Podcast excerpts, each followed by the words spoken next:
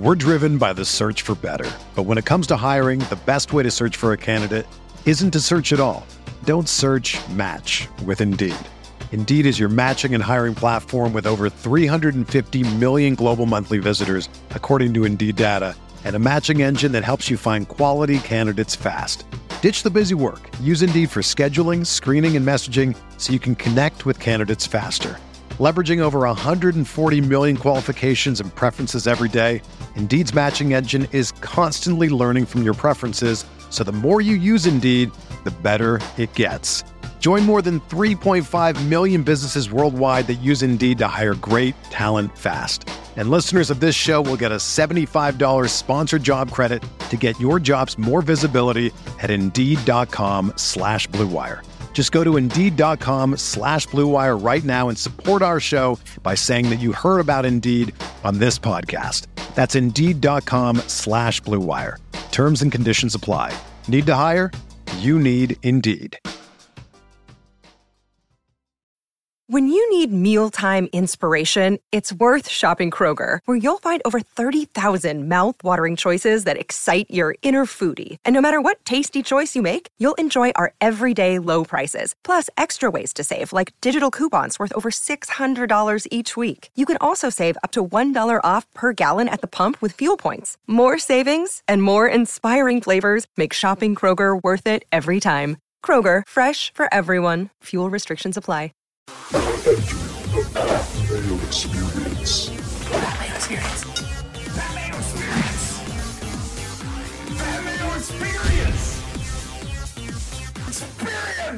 Welcome to the Pat Mayo Experience, presented by DraftKings. It took a while, but we are here. 2022, the top 150 fantasy football rankings, half point PPR. If you don't care what I have to say, you only just want to. Pat, where's the list? Easy stuff. Hit the description. Top 150 running back, wide receiver, quarterback, tight end. They're all in there. So you can just click on that, follow along. Of course, they're going to change every few days with injuries, whatever may happen. I will have them updated for you. Not every day, because who's got time for that? But every second day, let's say. Or if major news happens, I will have all of the rankings adjusted perfectly for you. You want to run your own projections? You want to get in? Well, you want to run your own projections. Go to runthesims.com. It's completely free to use. You can toggle around with whatever you want to do. But if you want to get in on the daily fantasy package and betting package, it's the same thing. If you do it before August 15th, which maybe you're watching this after, hey, you missed out on a free 50 bucks. But you can still use promo code mayo runthesims.com slash mayo get yourself an extra 10% off highly suggest that you go do that and for those of you out there wanting to play in the best tournament on DraftKings. Chris Meaney's in studio with me, by the way, of FTNFantasy.com. The Listeners League is now open. It's down in the description. There's 5,000 spots, $75,000 guaranteed, rake free money for week one on DraftKings.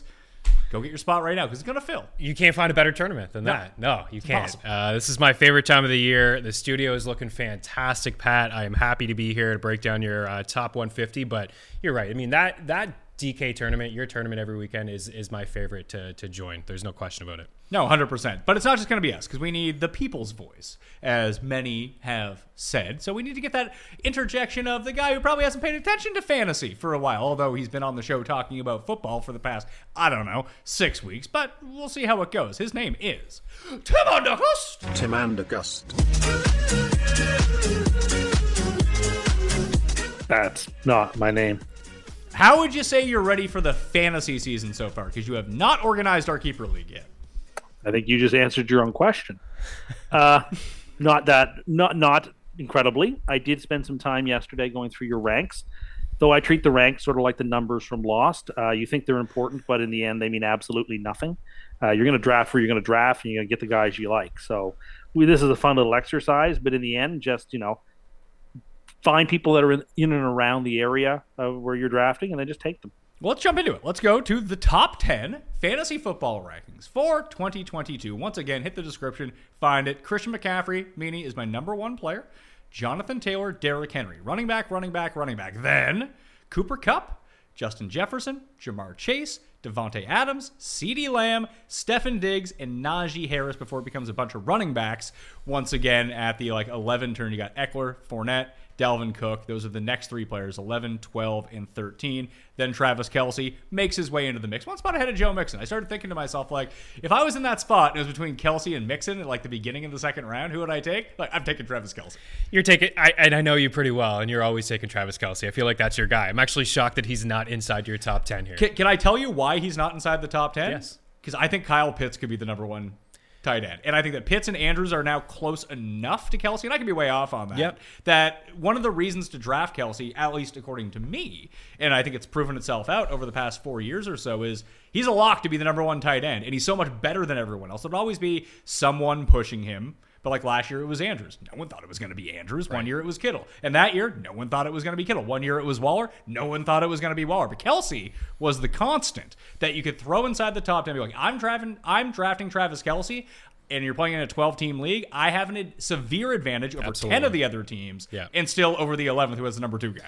Yeah, there's no question about it. And still, Kelce has that upside. I mean, if you leave your draft with him, and you know whether it's the end of the first, early second, I still view you just have to view him as your wide receiver one, and that's it. But you know, it's going to be a different offense in KC this year. Baltimore hasn't really done anything at the wide receiver position, so Andrews can certainly you know be tight end one again. And for Kyle Pitts. I mean, he didn't have a touchdown in North American soil. His one touchdown came over in London, but all the other yards, the yards, the targets, uh, the mismatch across the field, lining up out wide, those things are going to continue. And, and in year two, I mean, there's question marks at the at the quarterback position in Atlanta, but I think there's terrific value in Kyle Pitts. And when we get into him, I think you have him ranked fairly. But I, I think he's um, he's a very strong tight end one, and you know, again, you view him as a wide receiver one if you have him. Oh yeah, I have that, and that's why he gets the elevation in the rankings because he is like a low end wide receiver one. That's right. And I have him at tight end two, Andrews at tight end three. I have them back to back in the top right. 150 at 23 and 24. But Tim, let's circle back up to the top. You have the first pick. Who you taking? I'm probably taking McCaffrey because I'm a sucker for punishment. I mean, I think Taylor probably should be the first pick, but I'm going to take McCaffrey anyway. Hold on. Well, why is Taylor? Why should Taylor be the first pick, but you take McCaffrey anyway?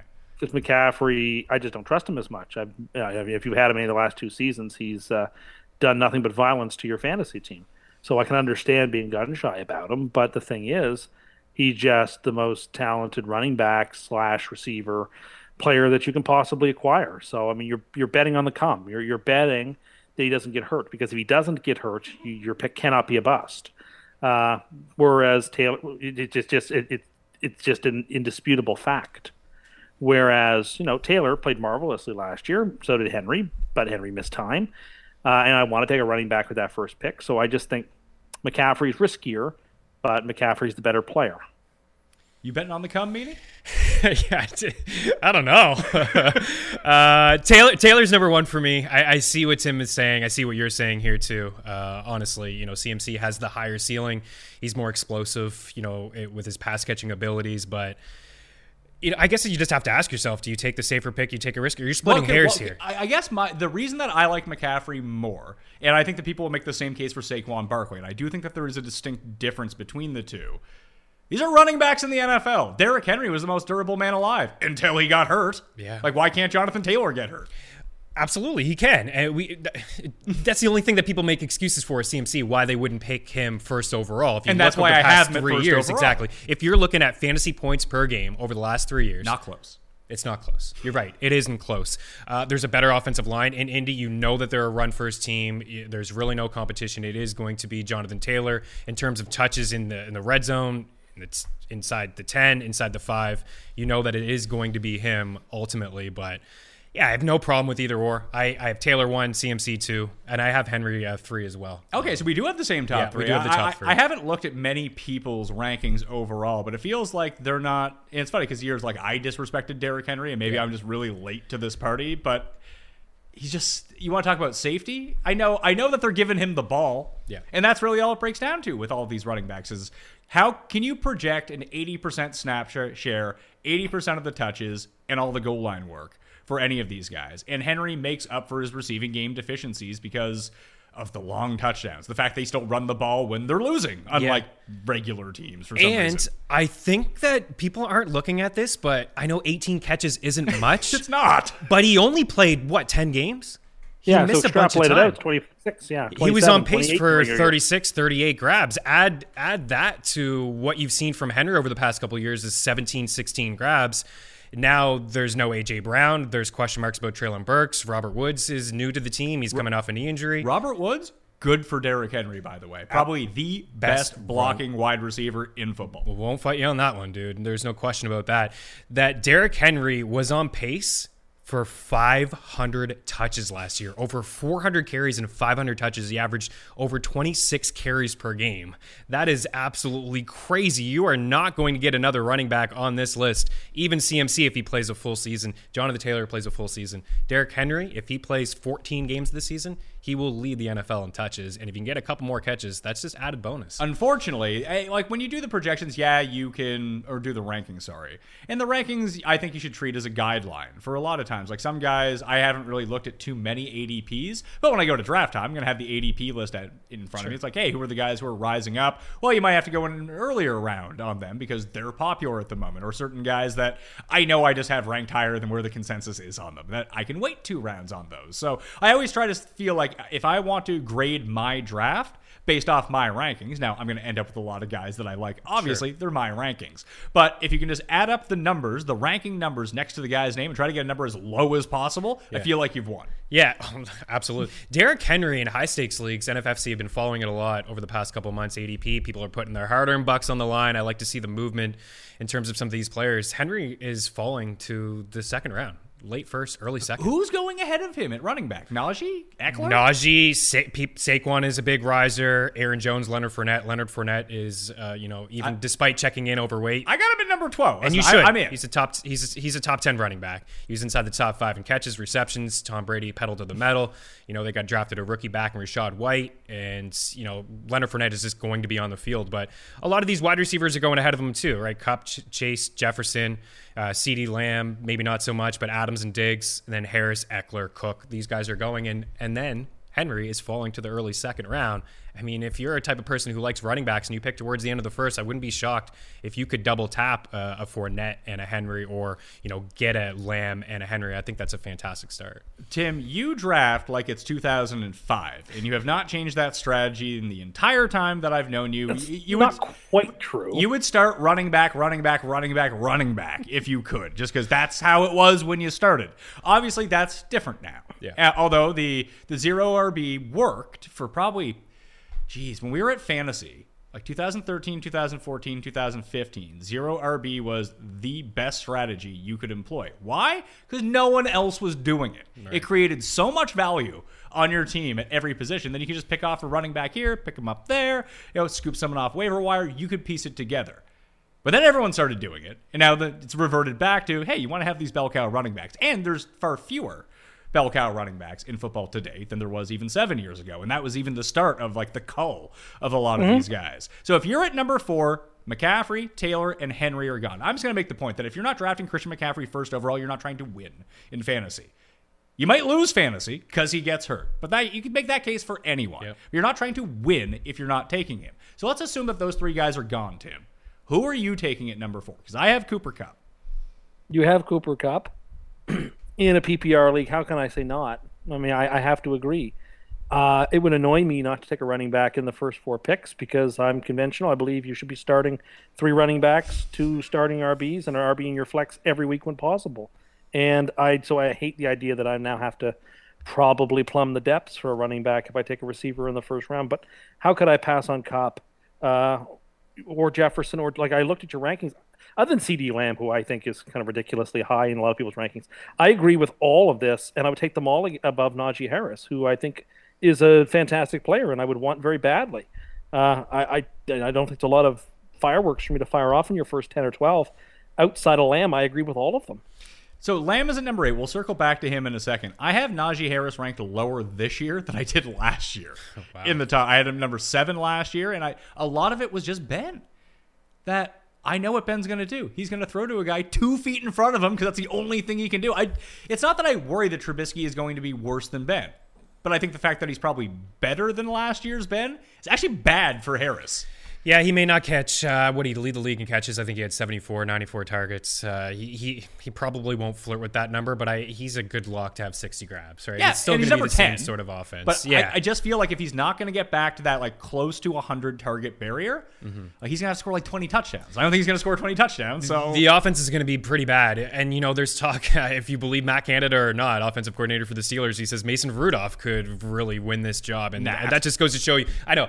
I don't believe him, but that just goes to show like how bad this quarterback room really is in Pittsburgh. But you know, we what we know about Trubisky, and we haven't seen him in some time. Maybe he's learned a thing or two from Brian Daboll and you know Josh Allen in Buffalo last year's. He likes to run. He calls his own number. He didn't really check down too much in Chicago. I guess for Tim, when uh, just thinking back, you know, he said he really wouldn't take a running back until probably after Chase. Like if Tim, I guess if you had your own choice of where you'd like to pick, if you don't get the top three, you would just rather pick at the end of the first, I guess, so you can get yourself two running Always. backs. I always believe you want a man a wheel. You want the first pick or the last pick. I believe that's how you win championships. I think there's something in, to be uh, said to this year about having an alpha wide receiver.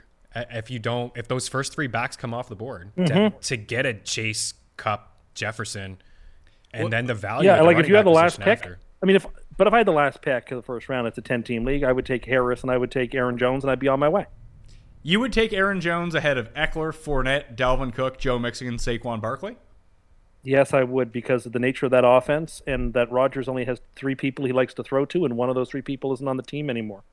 Uh, I, I I actually really would. I love in a PPR league in particular. This is half I point. expect th- Aaron Jones. This is half. Yes, point, I know. This is half I- point. I PPR. understand that. So, so tr- tr- try to try try to address that part of it instead of talking about something we're not talking about. By the way, What are you talking about? well, you're I'm trying to make you, a cogent point, and you would rather interrupt me before I finish making You're, my you're not. You're, this is just like when we did the quarterback exercise, which everyone should go check out on Mayo Media Network. Subscribe and like, by the way. That you just completely didn't take what we were yeah, talking half, about. it's a half point. Yeah, I do. And I think that look, look, I really like those backs. All of them, except for Barkley. Yeah, whatever. I, I kind of want nothing to do with him. I like all the other backs are just fine, but I think I believe Aaron Jones is just a more. He's going to have more touches, more carries, more opportunities to score touchdowns. I like him as well, and he actually played really well without Davante Adams. He becomes a bigger part of the receiving game. It's just what This is my point. What is AJ Dillon's role in this offense? Because it feels like it's going to be bigger. A, a very similar role, to be honest. I mean, he caught over 30 passes. Uh, he had more red zone carries than than um, Aaron, Jones. I, it's going to be a one-two punch. Th- this team is going to rely on defense, and they're going to run the rock. Um, that's that's really what they're going to do with both running backs. I agree with Tim in terms of catches. We could see Aaron Jones lead this Packers team in, in catches. He's always been, um, you know, he's always had a nose for the end zone. He's always been a guy that you can really count on having 40 plus grabs in a season. And now with no Davante Adams, you're losing a lot of targets on that squad, and there's a lot of unfamiliar faces for Aaron Rodgers to kind of get, uh, you know, uh, have a chemistry with some of these players. He's already waving rookies off the field in training camp. He's already sick of them. Uh, but I, the only back I guess I would have Aaron Jones over on this list, and I do like Saquon. I, I think the Saquon thing can kind of go in hand in hand with CMC. If you want to win your league, there, there's that type of ceiling. But I would rather have Aaron Jones, and I think I know we're talking half point here, but if we were doing PPR, I would have Aaron Jones ahead of uh, Joe Mixon. Really? So not not Barkley, Mixon. I would have Aaron Jones ahead of both of them in a full in a PPR, but in a half point setting here, I think it's fair. I would have Aaron Jones though, just ahead of Saquon, just you know, given the risk. So the difference I think between McCaffrey and Saquon is actually really interesting when you break down the profile that they have. I mean, they're similar, mm-hmm. although McCaffrey averages like five more fantasy points per game when they play. Why is that? Because Barkley, you know, he doesn't have those like 12 catch games, but he'll have his like four, five, six. That's exactly what you want. He dominates the ball on the Giants between the 20s, goal line, passing game. He's their guy. He plays hurt, and that doesn't help him. You know who doesn't play hurt? Christian McCaffrey. You know what hurts your fantasy team? when a guy is out, sure, but at least when a guy is out, you can play someone else. Yeah. Barkley tries to power through it and he like sucks for six weeks in a row and absolutely destroys you. He always- McCaffrey doesn't do that No, he McCaffrey sits out. Yeah, was, Barkley tries to play through it. Maybe that's just playing in the in the market of New York and and having you know the injury prone status next to his name over the past couple of years. But I've been really impressed, and I know it's just preseason here in camp, but I've been really impressed with what I've seen so far with the Giants. And my goodness, like bringing Brian Daboll over there, and, and they're already running motion in practices, things that they just didn't do last year. They were on their they were on their own eight last year, third and eight, and they ran a quarterback sneak. That's how creative that offense was last year in New York. So having Saquon there with Brian Daboll, The offensive line is improved. It's not fantastic. Daniel Jones is, is not the answer, that's for sure. But we could see a little bit of Saquon if he could just play 14 games, and, and people will tell you he's not injury prone. There's been fluky injuries, and I do agree with some of that. But if he could play 14 games, I think he could flirt with what he did as a rookie. Maybe not catching 90 passes, but catching 50 plus for sure. And, and it's funny because I didn't bake in the Christian McCaffrey risk that goes along with him uh, because a lot of it was that Barkley's going to try to play through this stuff. Where listen, I'll pick up Chuba Hubbard in place, and it's probably D'Onta Foreman this year, but For sure it is. But last year it was like, hey, McCaffrey's out, I'll play Hubbard. He's not good. But he's also not. He was scoring as many points as Saquon Barkley was when Barkley was trying to play through injury. Like I can find pieces together. I can make a trade. But If the guy is constantly playing, and he's your second round pick, you're gonna play him all Yeah, the time. But if he's time. healthy, I think he's an absolute smash here. Like he beats like he he'll be better than Mixon for sure Yeah. if he's healthy. But Yeah. Mixon just has shown a propensity to stay healthy uh, over the last little bit, and I like that his role in that offense, whether it's Chris Evans or it's Samaje Perine that ends up coming him, him getting spelled a little bit. Like he's not the ninety percent touch guy; he's like the seventy five percent touch guy, and that keeps him a bit fresher. It does. And the offensive line is much improved in Cincinnati. Nobody took more sacks than Joe Burrow last year. They did a really good job, you know, through the draft and free agency to bring in some offensive line pieces. It- you know, he still had 40 grabs. For people that say he's not a bell cow back and he doesn't play a lot of third down, because Perine, especially in the playoffs, on the big stage under the bright lights when it all mattered, they put Samaje Perine on the field. Yes, they did. They did. And that will continue this season. Uh, but Joe Mixon to your point, I guess maybe keeping him fresh. You know, he doesn't. He seems to be a pretty durable back. He, he's and this offense is really good. Where I think you have him ranked appropriately here, even if he only But- catches thirty-five passes. Chris makes a good point there because he's not Michael Turner the way some people think he is. He does catch the ball, like he does have value in terms of receiving in, in the offense in a way I think does get short shrift. Um, but I'm I am concerned. I, Chris took the words out of my mouth again. Uh, that when in big spots, I just don't think the Bengals are always going to go to him, and so therefore I'm just a little more gun shy about him than I would be with with other guys. Well, I, I think that you can make that case against Aaron Jones too. Like in a big spot on the one yard line, they might turn around and hand the ball to AJ Dillon. And why wouldn't you? Look at that guy. you know what I mean? He's another guy that has a nose for the end zone. He was just shy of a thousand yards. He's going to get more touches this year. He's going to get more catches. It's just going to be a one-two punch. Okay. It really is. But, but Mixon has three or four other fantastic players on the offense. That cannot be said for Green Bay. So, like, I, I actually think there, there's a degree of difference there. I see. I don't because generally speaking, like even when you maybe the sets will be different this year in the Packers offense, but if Dillon's on the field, Jones isn't.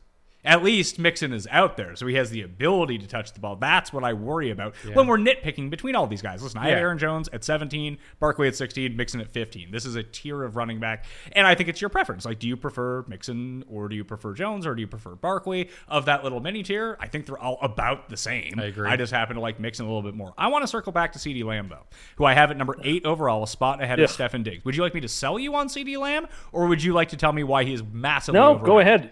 Well, well, by massively, I mean like you have him at eight, and I would have. Let's see, what are receivers? Where would I actually take him? If I look on your list when I go to the receivers, like I don't know, I would always take Tyreek Hill over him. I'd always take Mike Evans over him. I'd always take Tee Higgins over him. Um, yeah, Pitts right there at 23. I think he's o- overly rated. I don't see it. I don't believe in it. Uh, just you're taking him in the first round. He's your first pick. He is your cornerstone player of your fantasy team.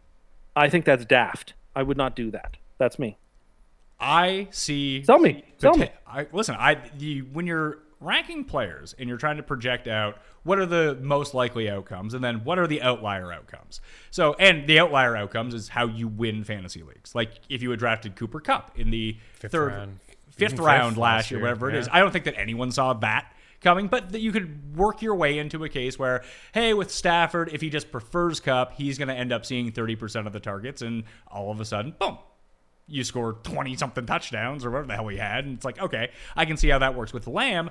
Who is the competition for CeeDee Lamb? Let's say Dallas's defense is okay. Yeah. It's not a top five defense that they play in competitive games where they have to pass. We know they like to play up pace Yep. with Dak. We know that they like to throw with Dak. I mean, they want to pound the rock with Zeke until they just, they're like, oh, yeah, two yards per carry. That's great. Let's throw the ball now. Who are they throwing to? They're throwing to Lamb, Schultz, Gallup, whenever the hell he comes back, it could be eight weeks from now. Yeah, and the two backs. the, the two backs and Tolbert. Yeah. Like they didn't bring anyone else in. They let Cooper go. He's already the number one. Like this just has the potential in my mind that when we get sit here next year and rank the receivers, he's now number one. He's in the Cooper Kupp spot. I could see that. I I don't have him as high as you, but I like I have him just after Evans and Tyreek Hill. I, I think he could. What Yeah, you're saying, that's the right spot for him. and and and I think what you do, Pat, when you're when you're talking about your rankings and projecting guys, you're looking at opportunities on the ground for running backs, of course, red zone opportunities. Are they going to be bell cow backs? Are they going to catch passes and targets for wide receivers? And it would not shock me at all if CeeDee Lamb finished first in the NFL in targets. It would not. It is an up tempo offense, like you said. I would I would say if I'm banking on it, Kupp and Jefferson are the guys that are in terms of number one and number two in targets. Tee Higgins and Chase Higgins had more targets per game than Chase. CD Lamb doesn't have. They were number one in offense last year in points per game and passing yards, and now they lost Amari Cooper, who's given them nothing but a thousand yard seasons. They bring in James Washington, who's already hurt. Tolbert, as you mentioned, is a rookie learning the playbook. There's a real opportunity for him. I have some questions on if he can handle top coverage. That remains to be seen. We saw a couple years ago with Juju Smith Schuster when Antonio Brown left, everybody just assumed that Juju was going to be fantastic, and it wasn't the case. But the opportunity and the volumes, the volume will be there in this offense. So I, I think he's a strong, strong second round pick and does have upside to be a top five wide receiver. Now I'm guessing that he's not going in the first round. He's I'm- not. I'm guessing that he's, He's going around like early pick 14. So second. you could pass on him in the rankings if you wanted. Take Diggs, where who is going in the first round, and then just follow it up with Lamb and go boom boom. And you have two top five receivers. Paul, you had your hand raised. Do you have a question about these rankings? No, more of a statement than anything. Um, Tim said that he would draft Tyreek Hill over CeeDee Lamb with Tua throwing him the ball.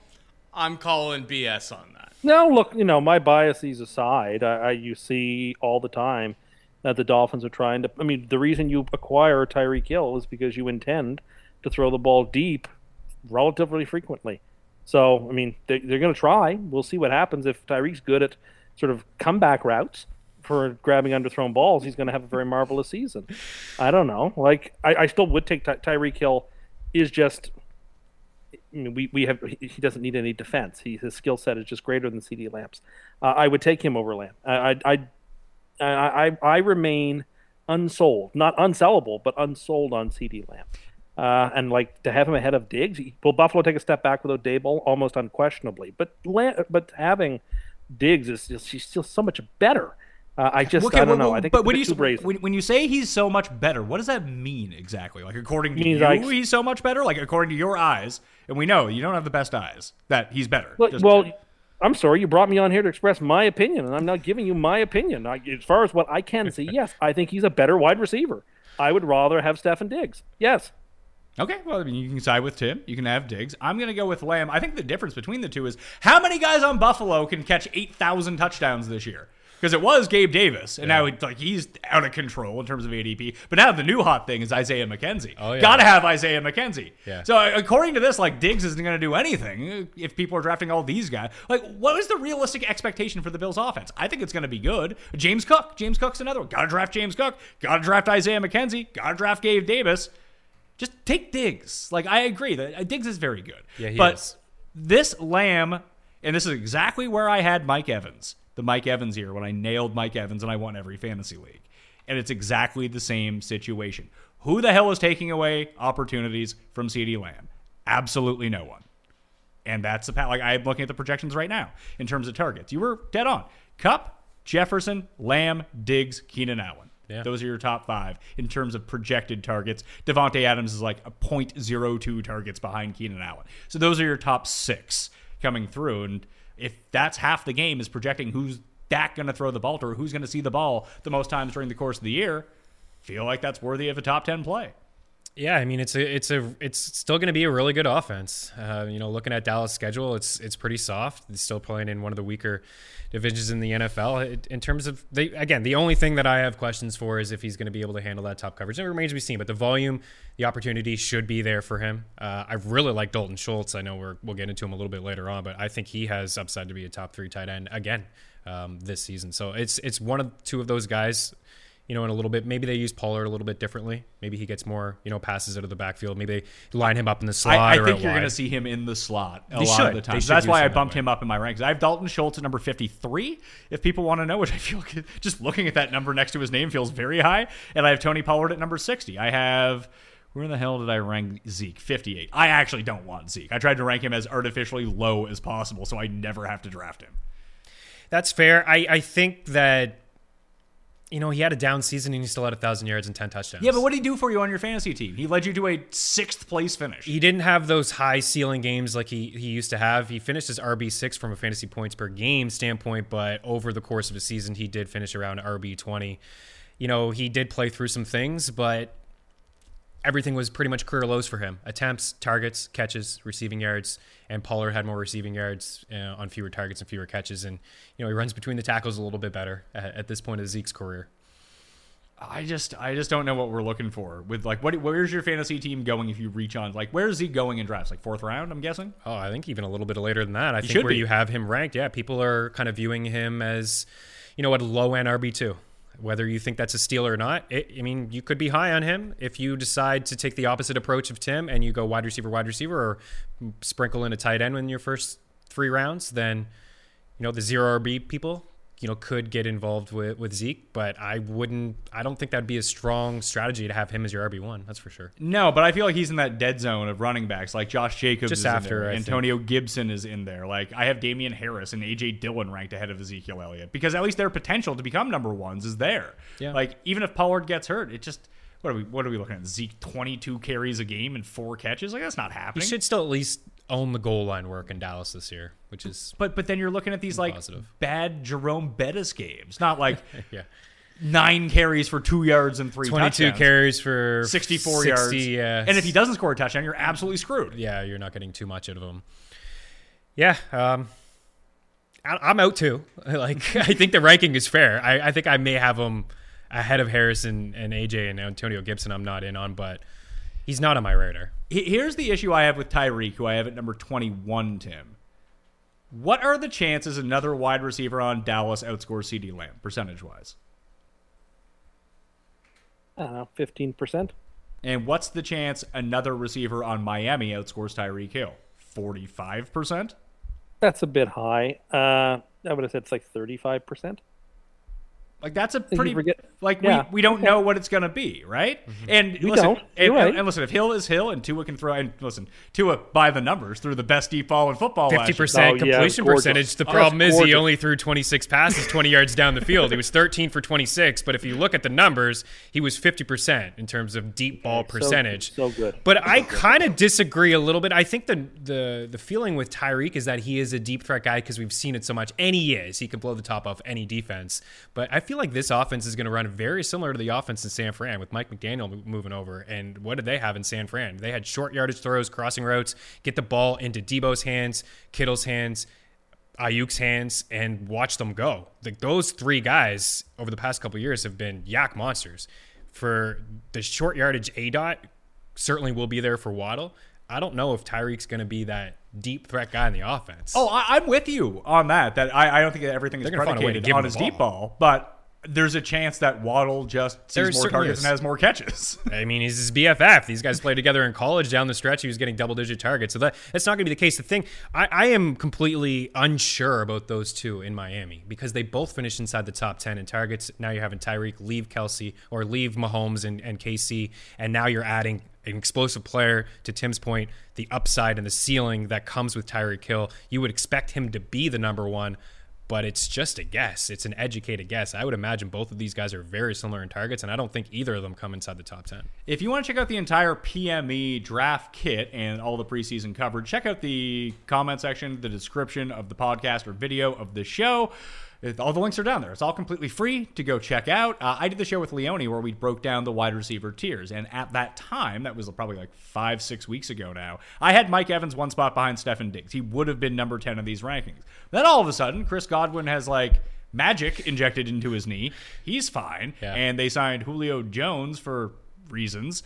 I still think that Evans is the guy that you want, but Evans was trending toward more like that CeeDee Lamb type thing. It's like, well, Godwin's not going to be there for six games. Like, who knows about Russell Gage? And they have no number three. It's like Jalen Pickens or something Yeah. like that. Like, all right. So Mike Evans is going to have like 170 targets. Great. This, this is going to be fantastic. But now they just have too many guys. They do have a lot of guys. I, if you just go look at the the back of the football card for Mike Evans, I just feel like he's been pretty consistent. He's not a guy that's going to catch 100 passes. He's going to be a guy that catches between 70 and 80 balls, and he's going to end up with double digit touchdowns. He's got 26 touchdowns in his last two years with Tom Brady. He's the go to guy inside the red zone. He's one of the leaders in the NFL in terms of end zone targets and red zone targets he's just he doesn't have the same type of volume and he won't have the same type of volume as some of the guys that you have in around him but you just know that the touchdowns and the yards it's it's hard to predict touchdowns but you know it's pretty safe bet that Mike Evans is going to score 10 touchdowns So the 20 to 30 range, Tim, at number 20. Yep. I- so I have Evans at 18, T. Higgins at number 19, A.J. Brown at 20, Tyreek at 21, Keenan Allen at 22, Pitts and Andrews, Alvin Kamara, Cam Akers, DeAndre Swift, Javonte Williams, Nick Trev, Travis Etienne is number 30. So we have this. We have the two tight ends in here, number two and three at tight end in my rankings. You have this grouping of receivers and then this grouping of running backs. And if anyone ever wants to figure out what the tiers are, because just it's a list in terms of my running back rankings. But if you just compare the 150 to the running back rankings, you can see where I like these guys in comparison to one another, like where the teardrops are going to be. And it's just not going to be a tattoo on the face. It's actually going to be here on the screen. You can just look at it, not a problem. So I don't know what to do with these receivers. Like I have them ranked here. I don't know how. Like I like Evans the best. I like Higgins. I, I like them all in a vacuum. Do I really want to draft these guys? They're like, you're an Eagles fan. How do you feel about AJ Brown? If I told you he sucked this year, would you believe me? Uh, he's my bust he's my bust a lot of people have him as a top 10 wide receiver and I think he, I do too. I think he's like number nine. he, he is for you I was going to point it out um, Yo, get mean. We're here to get mean. Well, I mean, I think he's a really good wide receiver. I think it's a great real life move for the Eagles. This is exactly what they needed. Another alpha. They've missed so much over the past couple of years drafting wide receivers. I mean, come on, we can sit here all day and talk about it. Like Jalen Jalen Reagor over Justin Jefferson. Reagor hardly knew her. I mean, uh, JJ Arcega-Whiteside over DK Metcalf. Like the list just goes on and on. So they needed to get it done, and and they did. But the thing is, AJ Brown leaves a run heavy team in Tennessee where he was just the guy there when they were passing the ball. That's it. Julio gave them nothing. They had nothing else. Now he comes over to Philadelphia.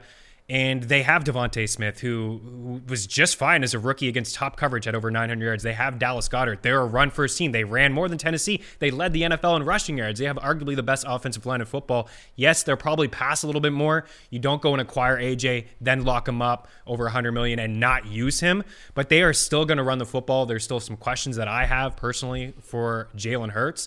But if you just put, okay, he had a 27% target share in Tennessee. You give him a 27% target share in Philadelphia, the way that they threw the ball and ran the ball as much as Hurts threw it, you're looking at seven targets per game. That's not a wide receiver one. He's more of a wide receiver two, but he's not getting drafted like that. That's why I'm just passing. You are you're talking me out of my AJ Brown at number nine receiver. Number what do I have him here? Number I would 20. much rather have. Who would you rather have? The Guys below him on this list. Who would you rather have? I would. I would rather have Tyreek, Keenan.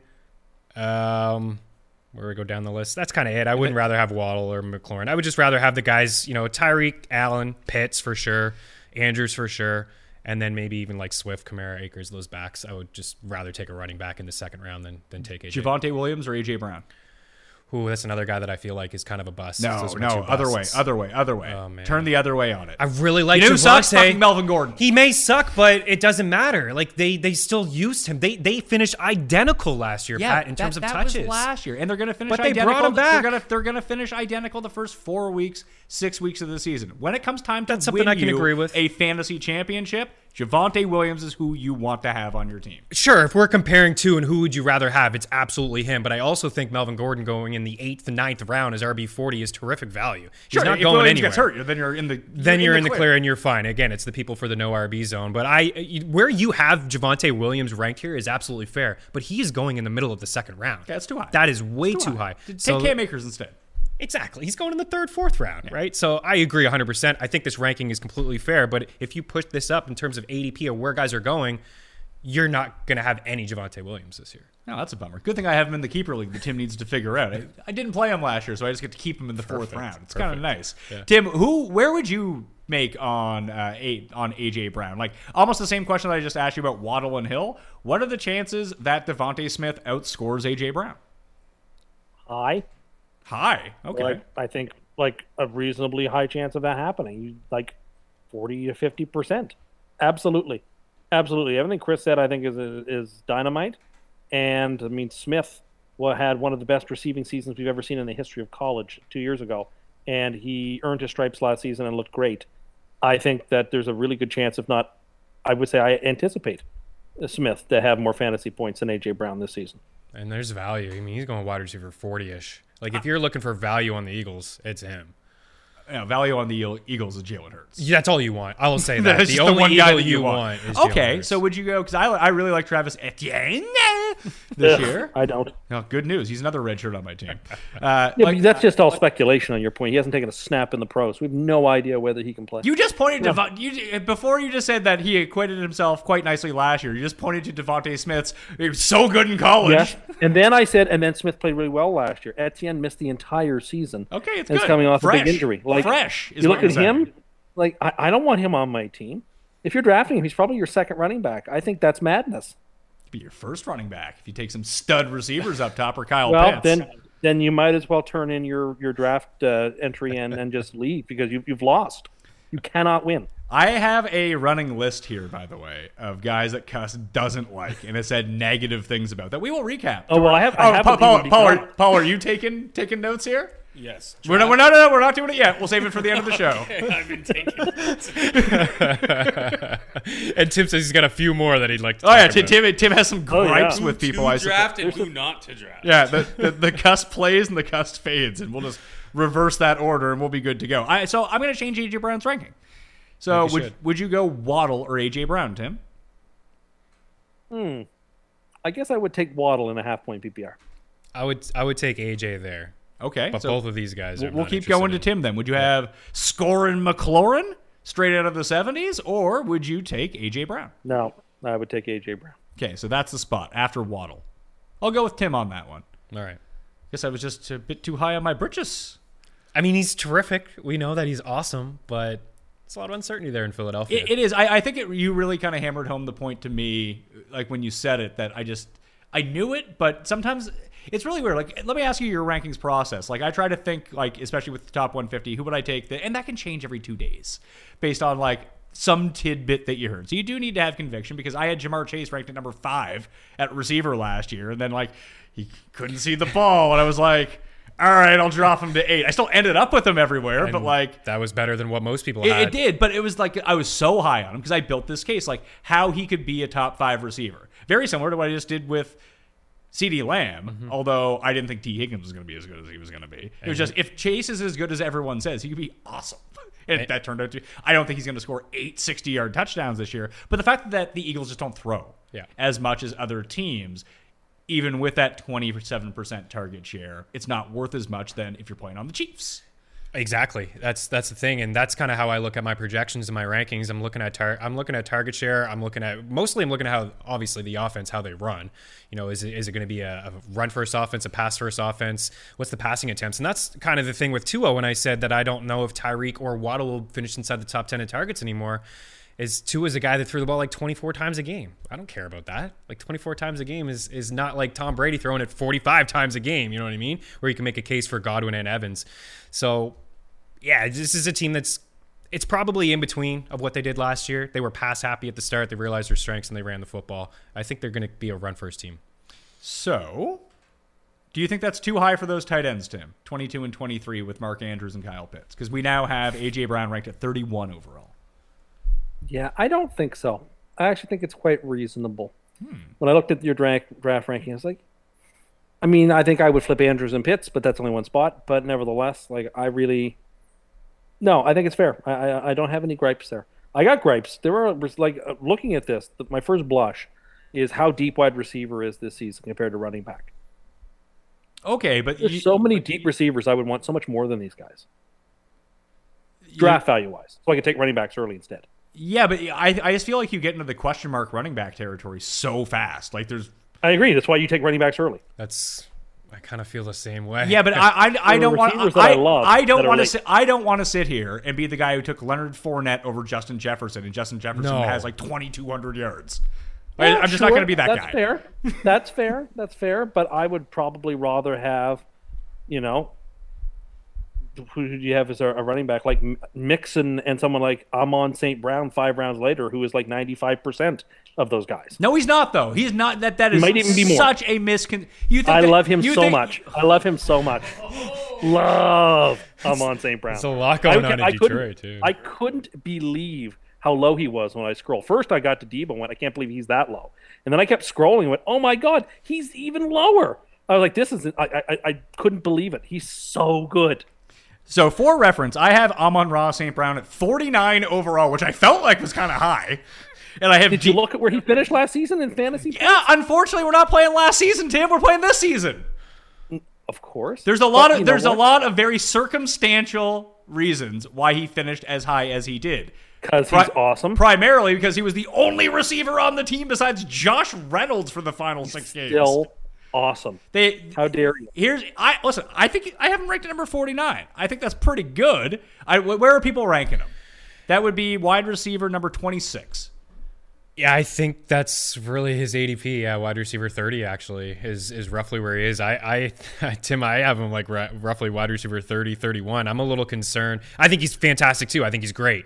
No, you don't. No, you don't. I do, he's but gonna be that dude- you don't think that. I mean, you got TJ Hockenson on the squad. You bring a DJ Chark, Jameson Williams, who's eventually going to be back inside that offense. Hockenson. Oh, he's the great DJ, TJ Hockenson, who's never been able to perform up to his talents. I'm really terrified He's- of TJ Hockenson. This is the year, is it for him? Please.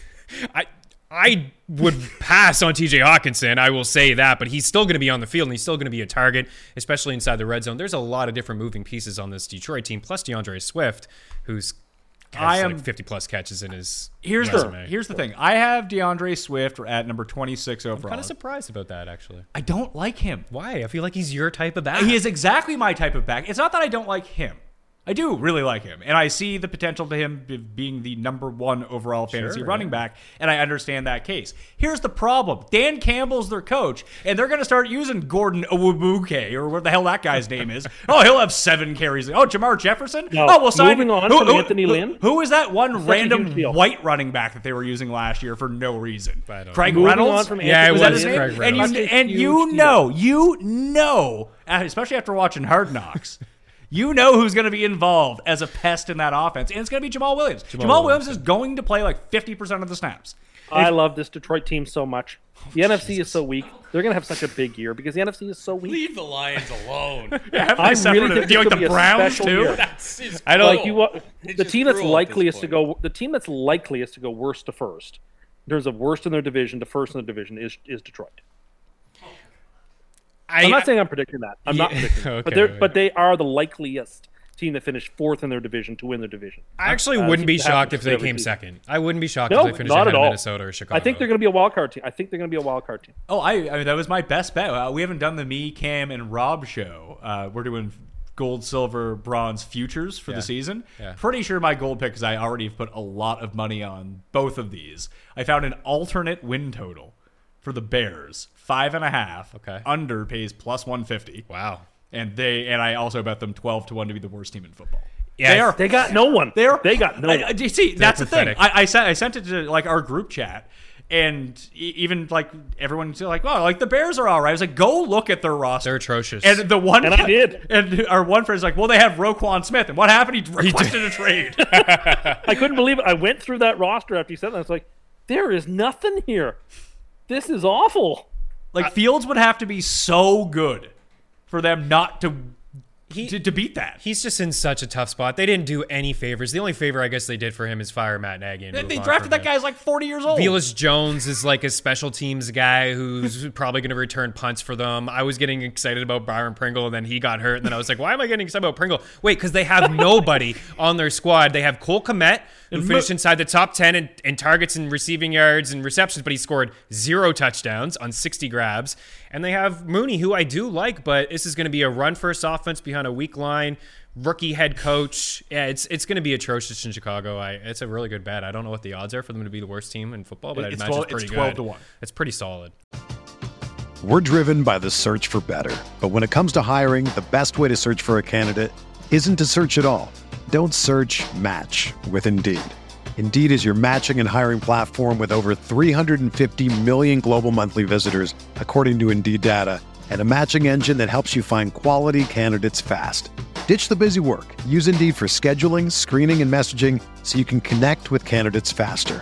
Leveraging over 140 million qualifications and preferences every day, Indeed's matching engine is constantly learning from your preferences, so the more you use Indeed, the better it gets. Join more than 3.5 million businesses worldwide that use Indeed to hire great talent fast. And listeners of this show will get a $75 sponsored job credit to get your jobs more visibility at Indeed.com slash BlueWire. Just go to Indeed.com slash BlueWire right now and support our show by saying that you heard about Indeed on this podcast. That's Indeed.com slash BlueWire. Terms and conditions apply. Need to hire? You need Indeed. Another day is here, and you're ready for it. What to wear? Check. Breakfast, lunch, and dinner? Check. Planning for what's next and how to save for it? That's where Bank of America can help. For your financial to-dos, Bank of America has experts ready to help get you closer to your goals. Get started at one of our local financial centers or 24-7 in our mobile banking app. Find a location near you at bankofamerica.com slash talk to us. What would you like the power to do? Mobile banking requires downloading the app and is only available for select devices. Message and data rates may apply. Bank of America and a member FDIC. This is the story of the one. As head of maintenance at a concert hall, he knows the show must always go on. That's why he works behind the scenes, ensuring every light is working, the HVAC is humming, and his facility shines. With Grainger's supplies and solutions for every challenge he faces, plus 24 7 customer support, his venue never misses a beat. Call clickgrainger.com or just stop by. Grainger, for the ones who get it done.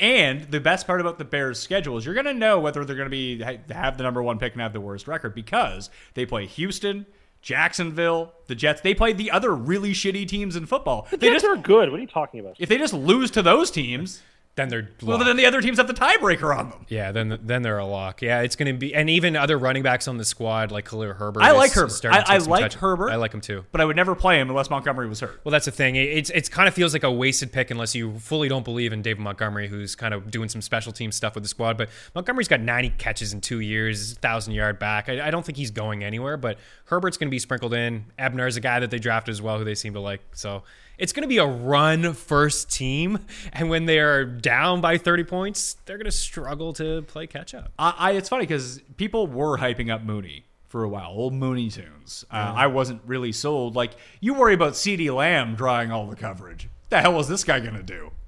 He's going to face a lot of really elite corners. Yeah, with Fields throwing the ball with th- 1.4 seconds to throw it to him. But it's another guy that I do believe will flirt inside the top 10 or 12, at least 15. Like, I'd be shocked if he didn't finish inside the top 15 in targets. I think the only bear you want, I, I am drinking the Kool Aid on Cole Kmet.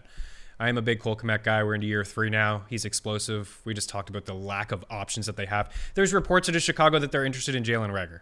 They don't have anything. He could be in he could be what Brandin Cooks was last year for your fantasy. No, team. That Cooks I see- played I- really well on a team that had nothing. See, I disagree because we know Cooks is good. We don't know if Mooney is good. It remains to be I seen. meant Kmet. I meant Kmet. Oh, Kmet. I see. Yeah. I see. I I need to see the status on. I think it's his knee, but he's banged up right now. Like I, if you just put them both healthy in week one, I'd rather have Irv Smith than Cole Kmet. I wouldn't. I think Irv Smith is a little bit. Uh, I think he's just overrated. People just want him to be the guy. Mm-hmm. Now you got Kevin O'Connell, the offensive coordinator in Minnesota, who good was thing. It's a good thing for KJ Osborn and Adam Thielen, and it's a gonna. They ran more three wide receiver sets in LA than a, a- any other team, and they're gonna run that this year. Sure, Irv Smith gonna be sprinkled in, but. KJ Osborn's going to be the guy that gets spiked up. Maybe, but it's not like Van change. Jefferson had some sort of huge year. Tyler Higbee was still a viable fantasy okay. tight end, He was just and like okay. Irv Smith is free. Nah, he's kind of going around the same range. I feel like they're going back to back, and I'd much rather have Cole. Komet Kmet. reeks though. Look where look No, where he went to he's- college. He Tim sucks. just said it because he's a lovely player. I He's was a lovely waiting for player. that. Yeah. played for lovely Notre player. I was waiting to Dame. hear where he went That to has college. no bearing on it. Uh, Mooney, by the way, in terms of my projections, is actually ranked for the 14th most targets in football. Uh, he is projected for 150 one more than Michael Pittman is. But obviously, we'd all rather have Michael Pittman. Oh, Why is no that? question. Because Pittman's probably a better player Yeah. in a much better situation. Like, if the teams have to focus on Darnell Mooney, he's the only guy you got. It's not a good situation to be in for the offense, for him, for anyone. Look at Allen. Like Allen Robinson's better than Darnell Mooney, probably, He is. but he couldn't do anything. He couldn't, but also I think he was. Yeah, the COVID. I don't think he. he- There was He that, the COVIDs. and I don't think he wanted to. Like he wanted a contract, just like Roquan Smith. Like he wanted to get paid, and they said, "No, listen, you're not getting paid." And he probably said, "Screw it. I, I, I'm not going to play out this entire season off." He and he did, but he also sat out a little bit. Didn't play through those injuries, like we were talking about Saquon and CMC. He didn't play through that stuff. He just said, "You know, I'll get my contract. I'll get paid," and he did. He's in a fantastic spot. You brought up Pittman. This is a guy that I think you have ranked a little too low. Michael yeah, Pittman I, is a stud I, I am making a stance that I'm not drafting him because he's going too high and people like him too much. No, he's the like. There's only a few guys that I know this year that are going way above where I would want to take him. Gabe Davis being number one. Yeah, I agree Michael with that. Pittman being number two. I get all the cases for Pittman, but here's the problem about Matt Ryan.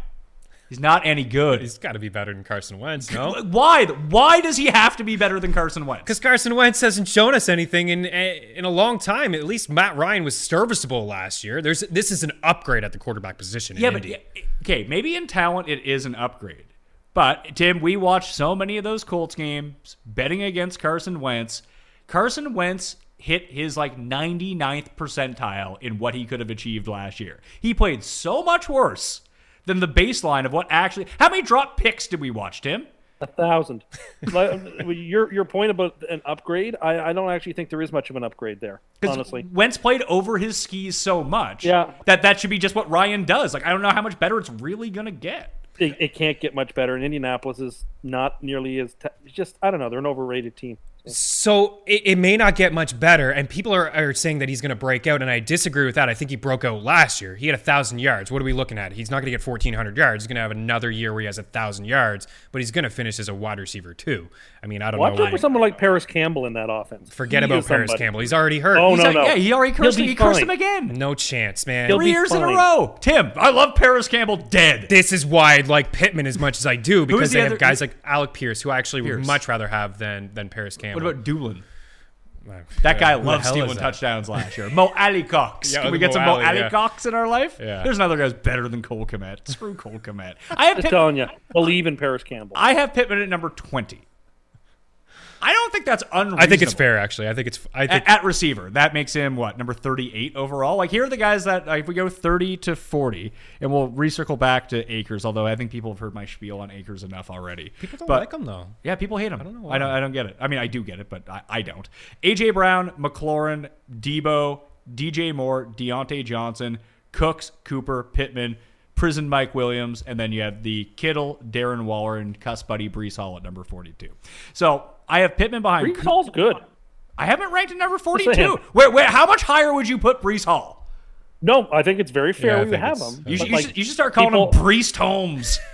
just like there's you know what don't don't tempt me uh, that's that's right up my alley there's there's a lot of players that are deep there that are just like the jets are going to have a very interesting fantasy season Don't they have There's too many? But, but don't they have too many guys for one to be really great? That's why I have Hall ranked so highly. I don't know what to do with their receivers. You can tell me Moore, Williams, Wilson and Wilson. Sorry, Davis. I'm thinking Davis, davis don't CJ, forget CJ Secret of the Uzma, Tim's buddy Mimsy, who's probably gonna all be the, cut. no all the running backs like you would have said that about the Bengals too, but they made it made it work because they had great quarterback play and they had top tier talent. Well, the Jets have that too. Well, they don't have top tier quarterback play. They just have some guy who's like concerned about banging milfs. Since we're on the Jets, I do feel like, and I, you know, Tim could obviously speak to this, and I don't know where you have Garrett Wilson. I see Elijah here. Oh, so you have 115. I feel like the gap in ADP for those two guys is too large. I feel like it's the similar situation we just talked about in Philadelphia. Obviously, AJ Brown is, we know what AJ has done, and we have one year of, of Smith, but we've seen just a handful of games with Elijah Moore. We've seen nothing from Garrett Wilson, and I think that Wilson may be the better wide receiver. He The may thing is, Garrett is so good. You watch him on tape, as I have intensely since they drafted him. He is so on tape. good. intensely. Do you know what Tim calls so good. watching tape, by the way? He types in Garrett Wilson best play highlights in YouTube, and he sees like five plays. He's like, "Oh my god, this is every play." Sold, done. He actually was I'm my sold. favorite wide receiver sold. coming out of the draft. I just, I we've Thank seen you. we've seen more do it at the NFL level, yeah. and we haven't seen Wilson do it. I think that has to be the divide between them.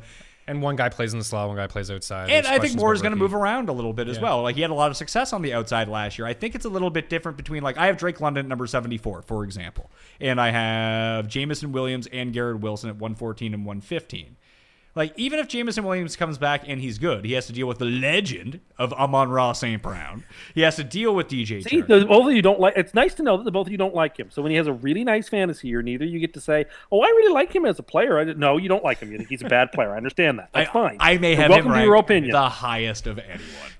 You actually may that I've when I've you know I've been following ADP risers and followers, and I, I see him I take right around a- wide receiver thirty. So Pat actually, Tim, you and Pat like Amon Ra probably. Just well, I same. Just take it as a personal insult that he's this low. Is he like a is he one of your keepers? Is that why you like him so much? No, I don't have him as a keeper. I wish I did. I- Is he Uh, on but- is he on our friend other Tim's team and are you trying to curse him? No, he's not. I'm not playing these games. I couldn't tell you who has him. Just like he has become one of the players that I really, really enjoy to watch, and I think he's incredibly talented. I agree. And like he feels No, you don't. I mean, I do. That based on go look at other, where other people have Amon Ra ranked. Put it that way. And just he, the guys ahead of him, like I'm at number 26. Like you would rather have Amon Ra than take the chance on Michael Thomas. I wouldn't. I'd rather have Michael Thomas, who is apparently healthy now. he's at least on the field making plays. Yeah, That's, that's tough. like you might be able to draft wide receiver three in the eighth round. He's a he's a No, he might suck. He's a game changer. Yeah, there's there's two ways it could go. I I I'm in because uh, because of where he's going. He is moving up draft boards, roughly pick seventy ish. You know, this time last month he was picked ninety five. Okay, so he's the middle of the sixth He's round. What else are you doing really with your good- middle of the sixth round? Exactly. And if you're somebody that like Tim likes to, you know, and I kind of agree with Tim's strategy in terms of running backs. I after the first twenty, I I feel like I hate them all. So I, I want to get at least two, you know, in the, my first three picks. Where you're getting maybe Michael Thomas as your third wide receiver. My mm-hmm. goodness, to be your third wide receiver, the upside. And if he doesn't work out, he doesn't work out. But if he does, you're on your way. Yeah, Mo, yeah, most definitely. And that's why he's ranked ahead of Amon Ross St. Brown. So these other, the Michael Pittman guys, so he's at number 38. I think that I'm higher on Cooks and Cooper than I think that Cooper is an absolute steal. Like, if you want to tell me, talk, talk to me about who the biggest steals are inside like this top 40, I think that Cam Akers is a steal at running back. I have him at number 25. I think that Amari Cooper, who I have ranked at number 37, absolute steal. And I don't care if it's Watson, he gets suspended the entire year. I don't care. Brissett, they have one guy. It's the same case for CeeDee Lamb. It's just you know, the talent throwing him the ball is a little bit lesser. We know they want to run the ball more, but if he end up with a 33% target, he's in the exact same situation as Brandin Cooks. He is, and Brandin Cooks finished inside the top five in target share and air yards, and And still finished like wide receiver 11 or something. he's been a top twenty wide receiver in each of the last two seasons, and he proved everybody that it really doesn't matter. Like the only reason why people didn't want to draft him last year is because of Davis Mills and the Houston Texans. I mean, Didn't matter. It didn't matter. So he's he's no. Everybody disrespects Brandin Cooks. Teams. Nope. Even teams don't want this guy. They're, they're shipping him off every other year. So I think he's terrific value. I really don't know what to do with Amari Cooper. I'd like to hear what Tim has to say about Amari Cooper. I do agree with you, Pat. I wouldn't be shocked if he was like 33% target share, which is very beneficial. But man, if it's Jacoby Brissett all year, it could be pretty frustrating. I, I think that I'd be, fi- I'd be fine with him. I think that they're. I have DJ Moore ranked at number 34, but if like Cooper smashed DJ Moore in terms of fantasy points, not like smash, but like scored like two, three per game more, Yeah. not going to be super stunned. no. Yeah, I think I'd rather have Cooper. I think so too. I mean, he's he at least finds the end zone. DJ Moore is Yeah. fourth in the NFL in yards since 2019, but he's got like 10 touchdowns. So tell me why you love Deebo so much. I feel like I am down. It's just my guess. I have Deebo at number 33 overall. Again, a guy that I wanted to rank artificially low because I don't want him this season. I just think that last year is such an outlier on the fantasy stats that he puts up. And the best case scenario for him is to never take a running back snap again. For fantasy purposes. For real life, no, obviously. because he's got incentives in his deal if he gets three rushing touchdowns or X amount of rushing Sure, yards. but like he's not going to score a rushing touchdown every six carries. That's impossible. I know. Like that can't sustain itself. And maybe he is the outlier and I'm wrong. I am not betting on an outlier. I would much prefer Deebo to be the guy who's getting nine targets a game and seven catches. At least I can rely on that for fantasy. But when we first broke this down, I went game by game and looked at Deebo. And when he started touching the ball on the ground like six, seven times a game, which don't count as points, by the way, those are just whatever. The catches, some games with two targets, four targets. Yep. Like, I don't want that. That's horrible.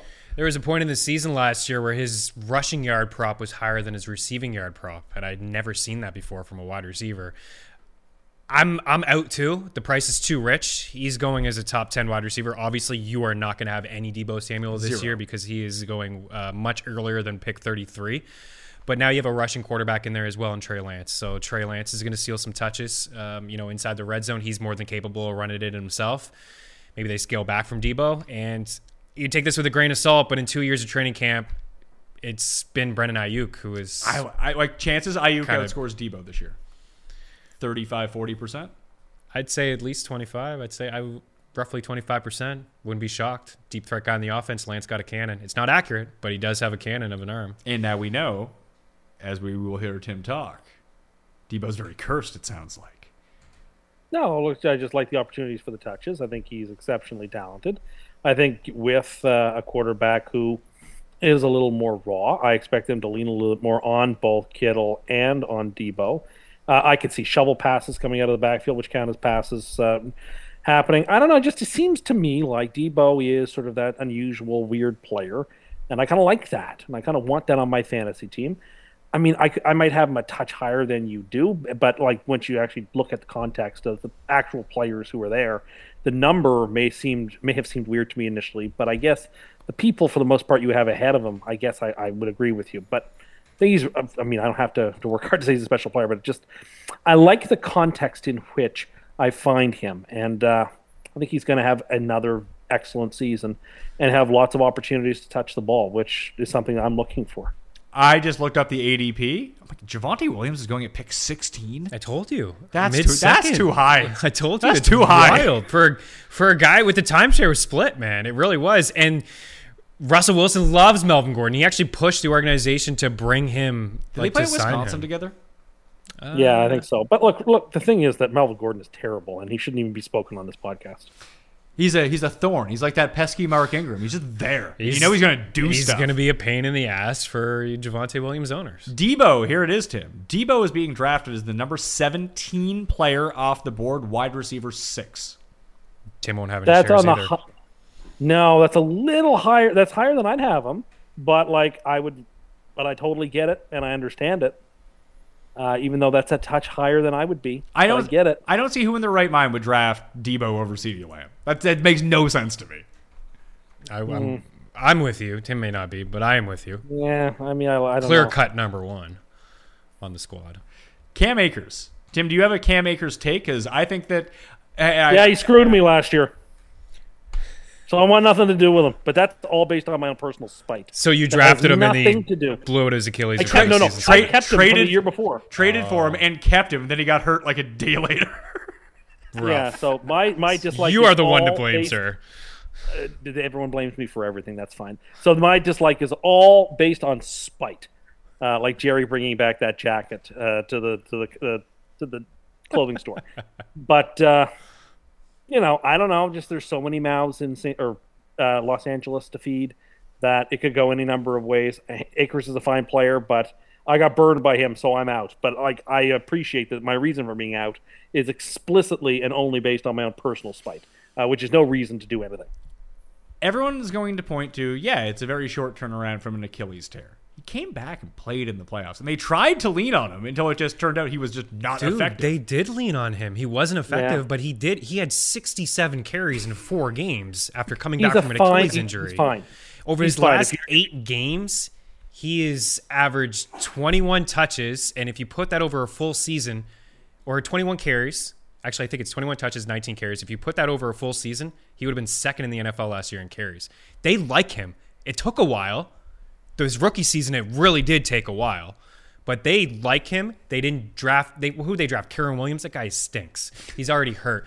Darrell Henderson is Fine. A walking soft tissue injury. but he's fine though. Like I like drafting Darrell Henderson. Sure, later, he's 'cause late. If you don't like Akers, you can make. If you don't get Akers, you can do that. It's a really good offense, great offensive line. They're going to score a bunch of points. Sure, but Cam Akers, it's clear they like him. Yeah, I, Yeah, I, I it's just true. it's the Achilles thing that really worries people. But like, he already came back from it, and now we're seven months later. Exactly. Like he should. Yeah, no, I, you're he- right. If you're should- one of these people that chose to take receivers early and he's like your running back two or whatever, like okay, No, he'd be, he'd be running worst- back. Like if you could, you could theoretically in drafts this year go Justin Jefferson, CeeDee Lamb, and then Justin Jefferson, CeeDee Lamb, because Cam Akers is going way later than this. Cam Akers He's going is, like in the fourth round. he's going at pick. Where's old Akers at? Cam Akers is going at pick number thirty-five. So theoretically, you could get Jefferson, CeeDee Lamb, Pitts, and Cam Akers. and Start those with your first four picks. I think it's I- Yeah, I mean, that's not I'm not conv- delighted, but it's not the it's not the worst. I mean, I, I don't really don't like having you know Etienne, but uh, I didn't, It's even not the say his, worst. I didn't even say his name, but okay, we, we know you oh no, you don't said like Pitts, didn't you? I, no, I, I said Pitts. Yeah, Pitts, and then Yeah, Akers. sorry. Yeah, I don't love it, but I don't hate it either. So you could theoretically, if stuff breaks the right way, Kupp has a little bit of a dent. You're not saying he's going to be bad or anything like that, but Jefferson and Lamb could be one and two at receiver. Pitts could be number one at tight end. Yep. And Akers could be top five at running back if things break the right way. And let's be honest about the efficiency too. Yeah, he was coming back from an Achilles injury. They gave him those touches. He was getting targeted out of the backfield. He also went up against four top ten run defenses throughout the playoffs. and he's also four months removed from tearing his Achilles. which is yeah, the kicker. yeah. now it's a year. yeah. And he looks great in camp. I mean, he's out there, right? Yeah, I mean, you can take Etienne with your next pick, maybe. If he's, if he's, I feel like he's a buzzy guy. He's going early. Yeah, he is someone that I, listen. When it comes to Etienne, I have him at number twenty nine in the rankings.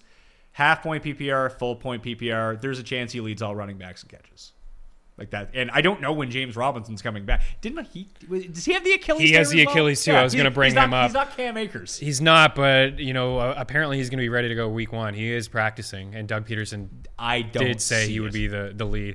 I would say that Robinson leads this team in carries, but Etienne's got a higher ceiling because of what you said with the catches, and they can line him up all over the field too. Yeah, I don't They think. have a I, I very think- weak wide receiver. I I think it'll be sort of like the advanced version of Tony Pollard. Like he'll probably get his eight to twelve carries a game, and then he's going to end up with like seven to ten targets. Yeah. Basically, a, a discount D'Andre Swift. Yeah. is what you're looking at with the potential to maybe he's just they did spend a first. I mean that regime is no longer there, Sure. mind you, but he is playing with this college quarterback that seems to be a thing of late. Like Oh, that really works out for people Yeah. in terms of fantasy points. And you know, he's got the year off. Gonna be coming in very fresh when we think about it. So 40 to 60. And this is where we're going to try to wrap it up. And again, you can just check out the rankings. The full ones are down there. We're going to do more shows on the seal. He's going to be on 40 through 60. Kittle, Waller, Breece Hall, Chris Godwin, Rashod Bateman, Justin's brother, and Justine's brother. James Conner, David Montgomery, Marquise Brown, Michael Thomas, Amon Ra, St. Brown, Gabe Davis, Allen Robinson, DK Metcalf, Dalton Schultz, Josh Jacobs, Antonio Gibson, AJ Dillon, Spitting Hot Fire, Damien Harris, Ezekiel Elliott, Cordarrelle Patterson. Then I got some Tony Pollard. And what I really do want to talk about before, and we'll circle back to those guys, maybe guys that are too high, too low in that range. Josh Allen, I have at quarterback one. He's number 61 in my rankings. Mahomes is number 62. Justin Herbert is number 63. Lamar Jackson is number 64. Jalen Hurts is number 65. I don't think that there's a huge fantasy difference between those five guys. That's my exact five as well. Uh, not in the same order. I do have Herbert number two over Mahomes, but those those are my five. And yeah, I don't see much of a difference between the two. I mean, you got obviously the rushing floor with the final two that you have there, and, and Lamar and Jalen Hurts, who was quarterback six last year in fantasy points per game. Yeah, I got no beef here. We can get into a couple guys that I I don't like Cordarrelle Patterson at all. I oh, ju- see, I disagree. oh no, now I Here feel we go. worse about that. So I you- disagree. I'm not even saying he's poorly ranked. I think he's probably correctly ranked, but I really like him. And I mean, look, Atlanta's got Mariota playing quarterback, and it's there's not a ton of talent on that team outside of Pitts. Uh, Cordarrelle Patterson should get a lot of touches, and he should continue to be more or less what he was in last year's offense. I think Arthur Smith will continue to use him in very similar ways. Uh, and so I think what we saw last year was an aberrational. I think it's likely to continue. And so, I mean, for example, you have him below Zeke Elliott. I'll take him over Zeke Elliott all day. I have them back to back, 58 and 59. I can see it. But you kind of did spell out a case with Zeke where I just don't know if Patterson's like Patterson could lose his job to the hell. Tyler, Tyler Allgeier. Yeah, he's but- in but- almost the, the best landing spot for a running back. Yeah, it's a poor team, but like Cordarrelle Patterson is not that type of running back to run between the tackles like that. You could But he even can see it also towards receive at the the ball. end. He can, and and they'll line him up all over the place. That that won't go anywhere. But he's not going to be out of these running backs. I mean, Pollard is in there, I guess, but he's going to be a guy that probably averages five carries per game. no, you- I think it's more than that. I don't think so, man. Let, let me see. this Let- isn't a guy that had a lot of double also digit not a pure. carries. Patterson's also not a pure running back, right? He's an H back, Exactly.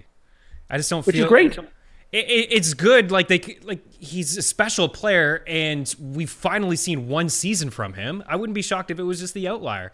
Like if that was the outlier season for Cordarrelle Patterson, new quarterback. Okay. Uh, you mentioned Mariota, maybe Ridder, struggling on offense. I think Allgeier is actually a decent back. I think he he could take. I think it could take a couple weeks, and he's getting first and second down opportunities and all the goal line work there. So I don't know. Like I- he's a wild card player. He's like one of those game changers. I'm just, I just have, it's like Gaskin last year, like these hot waiver wire pickups that just had one season. I just have a hard time spending that capital the, the following year. I have Cordarrelle. He's going. He's being drafted as player number 82 overall. You got him much He's going behind. Kareem Hunt, and Yeah, that's pretty decent value. he's going behind Miles Sanders, who I'd almost rather have Kenneth Gainwell at this point. I mean, you I don't, don't think I want want any, any of you them. don't want any of them. But, But, yeah. like that's the range. He's why is Rashod Bateman going at number 86 overall? That seems way too low. Yeah, it does seem a bit low, doesn't it? Although He's wide receiver Yeah, I- one. yeah, I, I think he's, um, I got him as in the mid twenties somewhere. Yeah, I have as him number, my wide I have him number 23. Yeah, I think that's I think that's fair. Lock and loaded number one. Lamar looks beefed up. I don't know. Beefy Lamar. Beefy Lamar. He's chucking balls deep down the field. I don't know how accurate he is with them, but he's throwing them deeper. Beefy Lamar is trying to get that big beefy contract at the same time as well. There is one wide receiver I know you're you don't want to go outside uh, of sixty that I think. No, well, we, we can go. We can kind of freestyle from. I just want to finish talking about Okay. the quarterbacks for a second.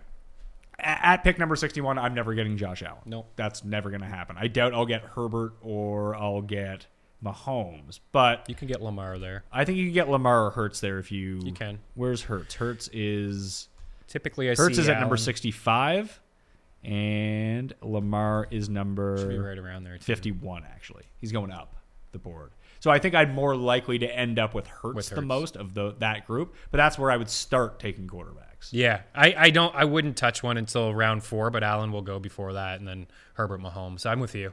I think you know we talked about the Philly offense is the one guy that you want inside that offense, and you know in around that range is pretty good value for Jalen Hurts. He's a top five quarterback for me too. All right, so Tim, there was a couple guys that you wanted to speak upon, apparently that you really like or don't like throughout the top 150. Hit hit us with who those guys are. I love Adam Adam Thielen, even though he's seventieth. I don't know. I just love him a lot. I, I would take him over a lot of the guys you have in the six. I mean, you had all those quarterbacks in the '60s, so that maybe that compresses his number. He's such a great player. I just feel like he's low. Uh, and uh, which other person I put a big star next to? Oh yeah, I mean, I don't understand the love for Courtland Sutton. I don't get it. I don't want him on my team. There's too many other players there. Like 71, I'm not drafting him. There's no way I'm drafting him. I'm not even considering drafting him there. So you won't get him. That's actually one guy that I like. I mean, he's oh, really. see, I don't, I don't. He's really Jerry Jeudy up. is every bit the player, but you know, better. Yeah, I, I you know, team. and he's cheaper. I can I could uh, agree with you there. Like if you're picking in terms of ADP, but like in a vacuum, I mean, give me Courtland Sutton. Are you kidding me? This guy was top ten in terms of deep target percentage. He's basically Tyler Lockett. They're they're right there in target percentage of at least 20 yards down the field. Who's the best deep ball guy in the NFL? It's Russell Wilson. Russell Wilson, 74 pass attempts. Yeah, I guess it's Tua. Uh, 74 pass attempts for Russell Wilson last year of at least 20 yards down the field. That was number one in football. 19% of his pass attempts, at least 20 yards down the football field. That's number one. And Courtland Sutton, this guy, this, these guys are a match made in heaven. And and Tim Patrick is a guy that I really like, and he's done.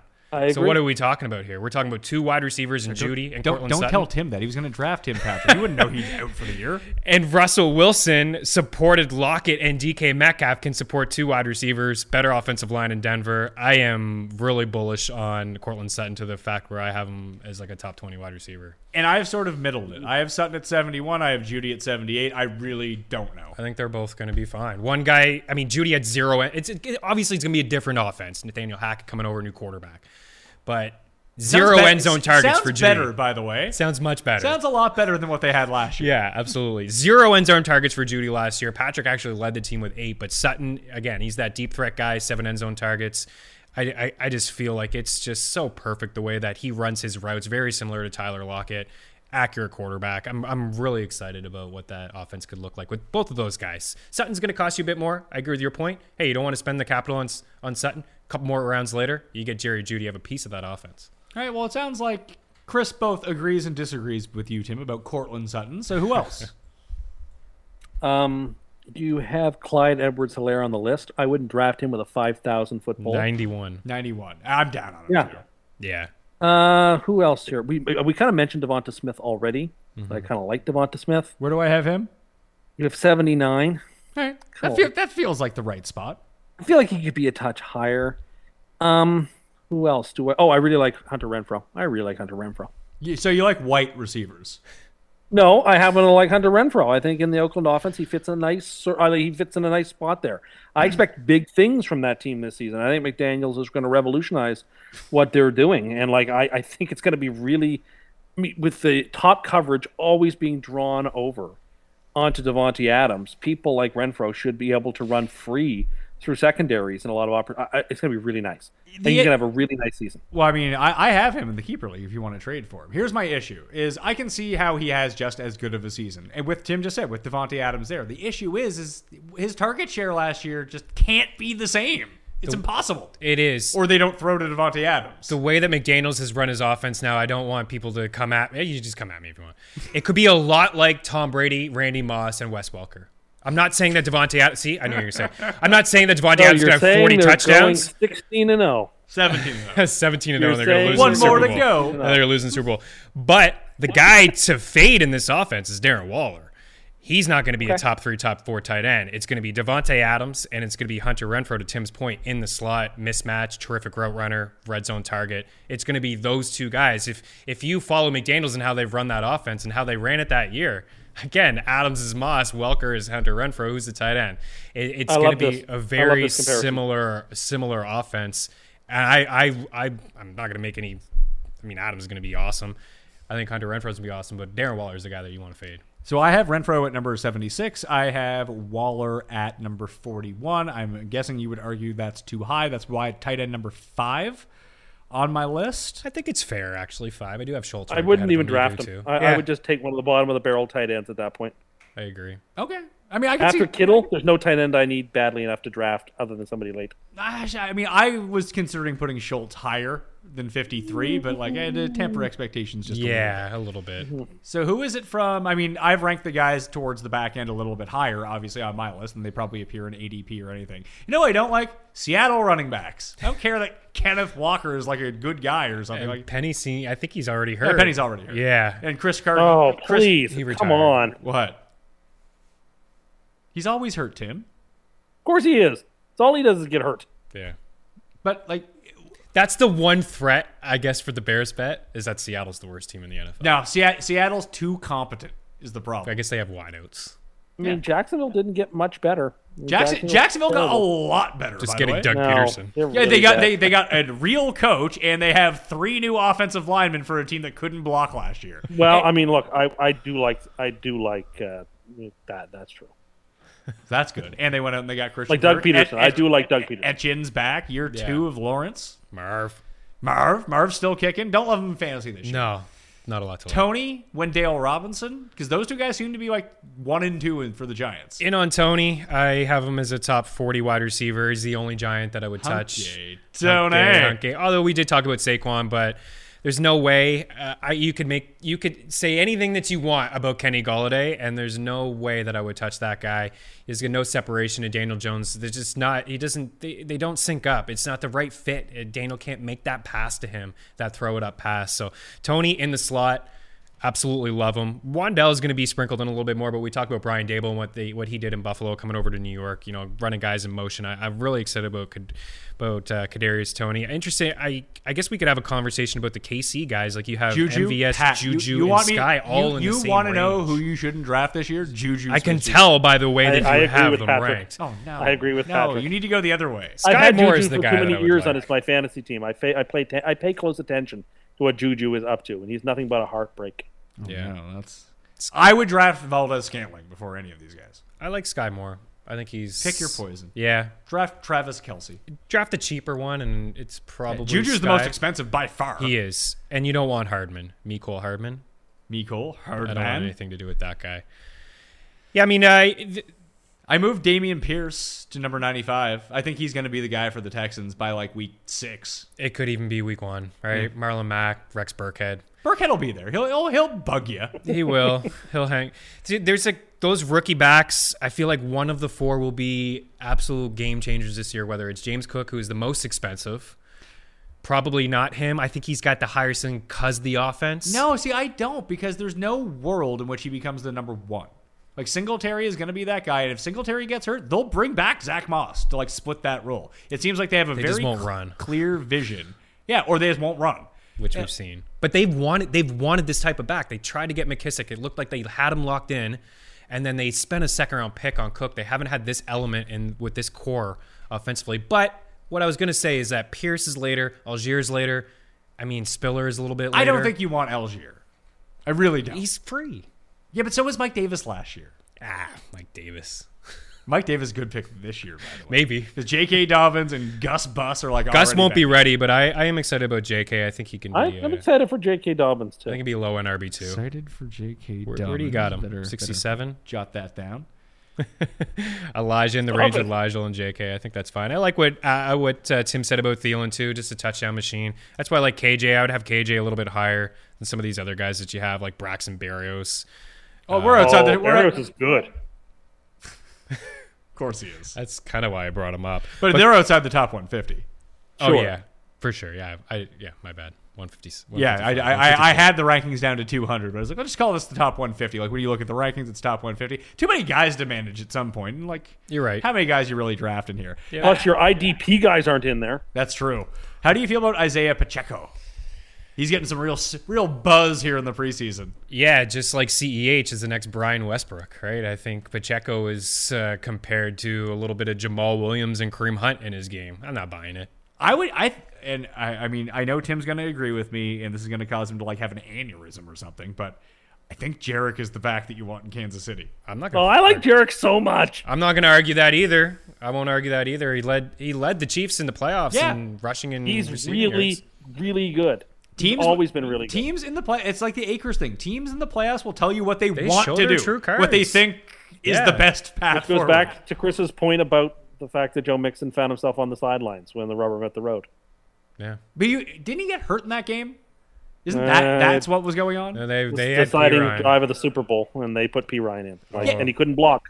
He couldn't make Well, if- the if- block if on the that's- fourth I down mean- to lose them the Super Bowl. If that's the case, then Mixon was clearly hurt. Like the only reason that you bring Mixon out in that situation is that he's just not operating at 100. percent You know you can't have him out there, so Was you that- have to go to a different. Was that the play in the Super Bowl too? They had Perine and they had him. You know, Perine misread. He was on the wrong side of the field, and he would have been wide open. And they still Exactly. actually went back to him after that. Like, Th- That's pretty clear that Mixon probably had something going on. yeah, maybe. I don't know. It's kind of how they used him. Yeah, but we, they hadn't used him that way in the previous three games. We saw Perine, but we saw like 80% Mixon, and all the goal line was Mixon's. And Um, will be. and, and any other person you want to hype up, Tim, from this list, or Nope, down, or down I- talk, or just you want to throw some shade at them. No, I think I've hit the people that I want to hit that are based on this list. I mean, I'm sure there are grudges that I have forgotten or th- players that I'm fired up. I've forgotten Jerick, for example. I am fired up to hear that Jerick is the guy in Kansas City. Like I forgot all about him. I wouldn't, but now that you brought him up, I'm like, oh, that's right. I forgot about him. I need to hype him up. Well, we're not touching CEH and we're not touching Ronald Jones. Gotta so it be makes someone. sense Well, to take Ronald the Jones- cheaper guy in the offense. Well, I mean, this is just like last year when who was that random loser you were telling me was so good that was on the Eagles, Tim? And I told you that he wouldn't make the team, and he didn't make the team. Oh yeah, I can't remember who that was now. See, I, I don't even know. I mean, it wasn't He Boston. Scott, but He was- oh, a wideout. It was the random dude who was like great off the waiver wire for like Fulgham. oh, Travis, Travis Fulgham. Fulgham. Travis Fulgham. Oh yeah, he, I thought he was really good. Yeah, he wasn't.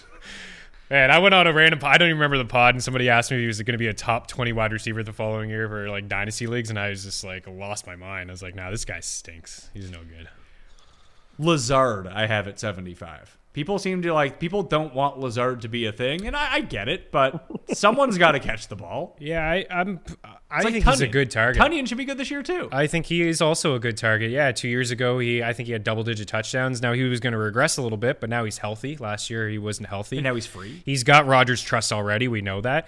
You know, Romeo Doubs is getting a lot of love, and he's making highlight reel plays in camp. It is only camp, but uh, what Watson is probably not going to be with the team to start the season, so there's an opportunity. But I, I heard Tim chuckle when I said this earlier when we were talking about Aaron Jones, there was a play in camp, I think an RPO where Doubs didn't catch the ball and Rodgers said, "Get off the field!" Like already. so we know that he has, you know, has had issues with the MVS. So who's the veteran wide receiver that Randall Cobb? No, it's Lazard. it's not Sammy. It's not Cobb. It's Lazard. He knows the offense. He should be. I think he's a terrific, and he's going roughly wide receiver forty. I think it's a really good value. Yeah, it just for the potential upside that's there. I am um, in on that. I have I have Trey Lance. I think ranked at number seven at quarterback. Might be a little high, It's but fine. But he, he is a quarterback that you take in like the eighth, ninth, tenth round, wherever the hell he's going, Yep. to try to win your league. It's Yep. like her, when we- when we sat here and we had this discussion last year and talked about Hurts. Everything exactly happened to what we said about Hurts. He doesn't need to be real life good. He's- he needs to be fantasy. He's going to be exactly what Yeah. Hurts did last year. Hurts had but with probably a higher ceiling. probably a higher ceiling because of the. Uh, But if he starts playing weapons. poorly, I wouldn't hesitate as a fantasy owner to throw him overboard and go after just whoever's playing well as a No. See, there there will be some dud games from him, but he, he started two games last year and had 130 rushing yards in those two games. Yeah, in that Arizona game, he had 20 rushes. Yeah. in his Sure. first start. And I have high hopes for him too. But I'm just saying, like outside of the top top quarterbacks, I don't have much patience, and I like to ride the hot hand. The thing with this is where you have him ranked. I think most av- like you know high stakes. He's kind of going in around that range, quarterback nine or ten. But you know when you're oh drafting with your buddies, you're gonna see like even in my home league with with my friends that know a lot about football, they won't draft him over Wilson, Stafford, Brady. So you're gonna be able to get him a little bit later outside the top ten quarterbacks. And Tom Brady too, right? Quarterback three last year. yeah, I have It's Brady just- at. it's fine where you have him. Yeah. but it's just like why take Allen? like, you know, I would rather have Trey Lance and Kyler Murray for fantasy. Yeah, but but to Chris's point, why take Allen when you can get 95 percent of it out of Brady and not draft until much later? Yeah. Because you don't get 95. Go look at their fantasy points from last year. How many more did Allen score per game? Two and a half, I think. Like, there was a distinct gap. Like, at how good Allen was. He just, Brady doesn't run the ball. He Like, It's doesn't. free, it's free points from Josh Allen. And that's my thing about Kyler. Is everyone just talking about Kyler as this, like, supreme rusher? After six games, the last two years, he stopped running. I think he went from Because he keeps getting hurt. I think he went from 800 two years ago to 400 last year. The attempts weren't there. The injuries a concern. And Now James no Conner started calling. It's James Conner started getting the ball at the goal line when Kyler was calling his own number. That was great. And, And he doesn't do it. Just like two years ago, midway through the season when he got hurt, Kenyon Drake. It was Kenyon Drake who was getting no goal line touches, and then Kenyon Drake was inside getting all those touches. Yeah, I, I have some concerns about Kyler actually. You know, with no Hopkins, that they were I think three and four without Hopkins on the squad last year. yeah, Now he's back got week Hollywood. seven. Where be- would a where would a full Hopkins be on your ranks? Would he get into the top 20 That's a good question. No. Top 20 at receiver? Maybe. Not top 20 overall. I think a, a full Hopkins, you never go full Hopkins, but I think I'd still rather have Cooks and Cooper. I think he'd be right there with Pittman and Mike Williams and those guys. Like Yeah. number top 40, wide receiver 18, 19, 20. He's going to miss six games. Oh yeah. Like I have Hollywood, Yeah. and now Hollywood Brown's there as well. It's not like the corpse of AJ Green is the guy he has to beat out. Yeah, another guy. Although he still does. another duo that used to play with each other in, in college. It's, it seems to be the thing that most you know organizations are doing. I, I really like Hollywood Brown. I think where you have him is fair, but uh, I don't love him. Is the thing. it's all right. Thousand yards last year in a run first offense. Yeah. Yeah, I don't mind him. Eh. He's got the he's got the dropsies. He's got a case of the dropsies. Dameon Pierce, Kadarius Toney. Draft those two guys and Trey Lance. From 10 on, get those three guys and you'll be good. Those are Pat's rankings. Can't hate it. Don't So, hate it. uh, uh, Paul, have you been keeping the running list of cuss guys? Cuss people? I even made a uh, a fancy little Photoshop Oh, on the let's see fly. it. That is why you guys pay me the big bucks. Draft CeeDee Lamb, fade Aaron Jones, draft AJ Dillon, fade Tyreek Hill, draft Saquon Barkley, draft Travis Etienne, Fade Amon-Ra St. Brown. So good. Coffin, coffin coffin, coffin. Fade Garrett Wilson. Fade Deebo Samuel. Fade Cordarrelle Patterson. Fade Adam Thielen. Draft Courtland Sutton. Draft Clyde Edwards-Helaire. Fade Hunter Renfrow. And then I think he said one more. Jarek. Well, yeah, poor Jarek. Uh, who, who are some of the other ones I wrote down here? He likes J.K. Dobbins, Adam Thielen, Hunter Renfrow, DeVonta Smith, and really hates Barkley, Juju, Clyde Edwards-Helaire, and Travis Etienne. So those are the there, there's you need to know who's Andrew Curse and who's not. Now you have the entire list. I'm in one league. I'm gonna util- utilize this draft. This is gonna be my draft kit going into it. That's all you I- need, that graphic. And if I win the money, I'm gonna thank Tim, obviously. And I can. Uh, well, we're, I'm going to hear about it every single Sunday when you tell me about your reverse curse team. It's true. I can't wait to be with Tim on a Sunday when Amon-Ra St. Brown finds the end zone. I want to see the excitement. It's just going to be. It's just to be finger pointing in your face, saying, "I knew." Wait, okay, give us a realistic. I mean, I don't know if you can do that or not. I have him at wide receiver number 26. If you had to rank him amongst receivers, Tim, where would you rank Amon-Ra St. Brown? Okay, let me look at your actual rankings and like, see where I would have. No, no. Where would I have slid him in? I would have slid him in. Uh, 29th overall. I would have put him right behind Deebo. I'd have put him at 34. Sorry, 34 is what I would, have put him You would have put him ahead of 30. DJ Moore. Yeah, I had a DJ Moore. I had a De- Diontae Johnson, Brandin Cooks, Amari Cooper, Michael Pittman. Uh, but I would have put him behind uh, uh, Deebo. So yeah, right behind Debo. So you'd have him at number 14 at wide receiver. Yeah, that still seems too low. what?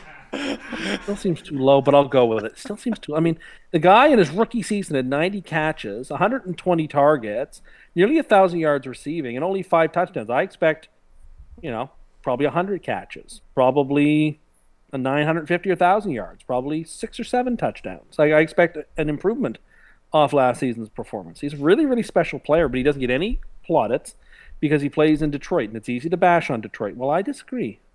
This was like that time that you were all in on Austin Collie the year after. He was going to be so good that he got hurt. Forgot about him. Oh, yeah. He had like 83 catches one year. he Like, did. okay. Yeah, he was There a we go. monster. That was an outlier year. Do you, your rankings are both you're they're at ftnfantasy.com completely free by the way. Yep, yep. FTNFantasy.com, half point, super flex, old school standard. People play in those leagues. No, I no, don't no. know. Tim probably does. Tim has a secret league No. where it just has standard scoring. It's funny. Uh, No, I hate it. We just moved away two years ago from standard. It took a long time for our commissioner. We were like in year 20 for the league. But yeah, PPR, half point, super flex. It's all there over at FTNFantasy.com. the only thing I dislike more than standard scoring is like bonuses in season long fantasy. Like I get it for DraftKings. Like that makes like 'cause you Sure, need to you- differentiate players absolutely, somehow and reward because and it's one week. You Yeah. need to reward big plays. That's important. But for like, oh yeah, uh, this guy had 101 yards, 10 bonus points instead of the guy who had 99. Like what? You know who has those settings in his league? A guy we went to college with and we worked with. Do I like him or not like him? I think you like him. I think you're okay. with Think I like him? Does that mean I don't like him? him. Uh, uh, yeah, maybe. Eric, Maybe you don't. Is it Eric Lepage? No, my God, Eric Lepage. Oh, that's a name. Eric It's Drew. Lepage. Camera two, Drew Livingstone. He's Oh, got of course. I bonuses all Cameron over too. the Yeah, place. Cameron, that- that's right He's got bonuses for 20 yard runs. He's got bonuses for 250 yards passing, 100 yards in the ground, 100 yards through the air, a 50 yard touchdowns, like 100 points, and his defenses are spiked. He gives like five points for sacks. I mean, defenses score like 40, 50 points in his league. This is ludicrous. Drew every Thursday during the PGA season would find the guy who was winning after four holes and then bet on him, like some guys never heard of. Like this guy was five hundred you're to doing one. it wrong, You Drew. just bet him at ten to one. Two minutes into a golf tournament, And you the guy would never gonna make choke on Friday. In fairness, he did, he went from doing my solo camera and your solo camera, and now he's the producer for Steve's. He's Steve doing well. Dangle He's doing at well. Sportsnet, so he's doing all right. And he's doing the show with Cam. Well, I mean, I don't know if he's doing it this year. Yeah, he does the same show that I do with Cam. Yeah. But he's not. Drew, if you're watching, you're not Pat Mayo. I'm sorry. You, you, you tried to learn. You're just. You're more like cussed than me somehow. I don't know how that happened. Drew has hot takes, which I I, know. can appreciate. He does, but he doesn't share them on camera behind a microphone. Yeah, he's He'll tell you whatever on he camera. wants. Yeah, No, but I find there are times he'll tweet something and I'll respond by saying I actually agree with this, and multiple people will come out of the woodwork saying, "Oh, gee, what a shock you two agree on something." his hot take Like, this what- year is Ja'Marr Chase is like wa- he wouldn't touch him unless he was like wide receiver 20, 25. He wouldn't touch him, but he would never say oh. that to us on camera. He would Oh, yeah, see, you that's that. the thing. Like you, if he Yeah. if he gave his takes on camera like he has in real life, Do it. money. Yeah. but he won't. He no, won't cowardly Drew. I still cowardly remember- Drew, the cowardly lion. I still remember the day when I was visiting fantasy, and he looked at Gabe and said, "How did the Tennessee Titans trade for Eddie George from the Oilers? What did they have to give up to get him?" And I thought Gabe was going to jump through the roof. The Gabe that that Drew had no idea that the, the Oilers had moved to Tennessee, that there had been a team move. None of that made he had no idea of any of that history. And it's just like Gabe was going to jump on his chair and go through the ceiling. Unfortunately, Gabe was too busy chatting with Bet365 on their hotline about a table tennis tournament he had bet on that had happened at 4 o'clock in the morning. I Yeah, still it love was a Scandinavian table tennis tournament that the over under they hadn't credited it correctly, and he knew because he watched. Well, we were working together the one year the NHL was a lockout. He said, "Meaney, how how uh, tuner you with the KHL? Because I need to make some bets tonight." I said, "Not very, man. What about American or European handball?" I said, "No, not at all." And then the next day, uh, Feinberg comes over to Zato and I and Omalon in the front. He says, "Guys, don't talk to Gabe when he comes in. I need him focused and ready to go. Do not talk about European handball today." he just walks in the office. We just like put our heads down. We're not going to say anything to Gabe.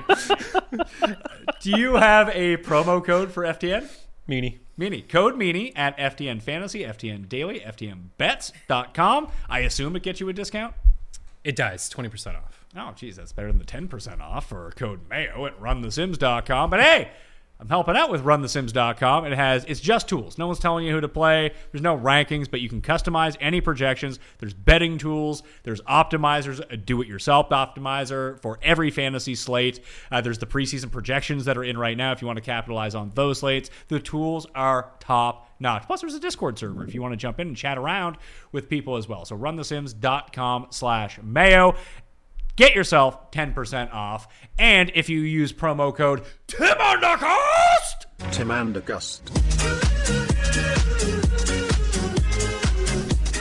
That's not my name. you will be cursed for life. That's mean. No, you won't be.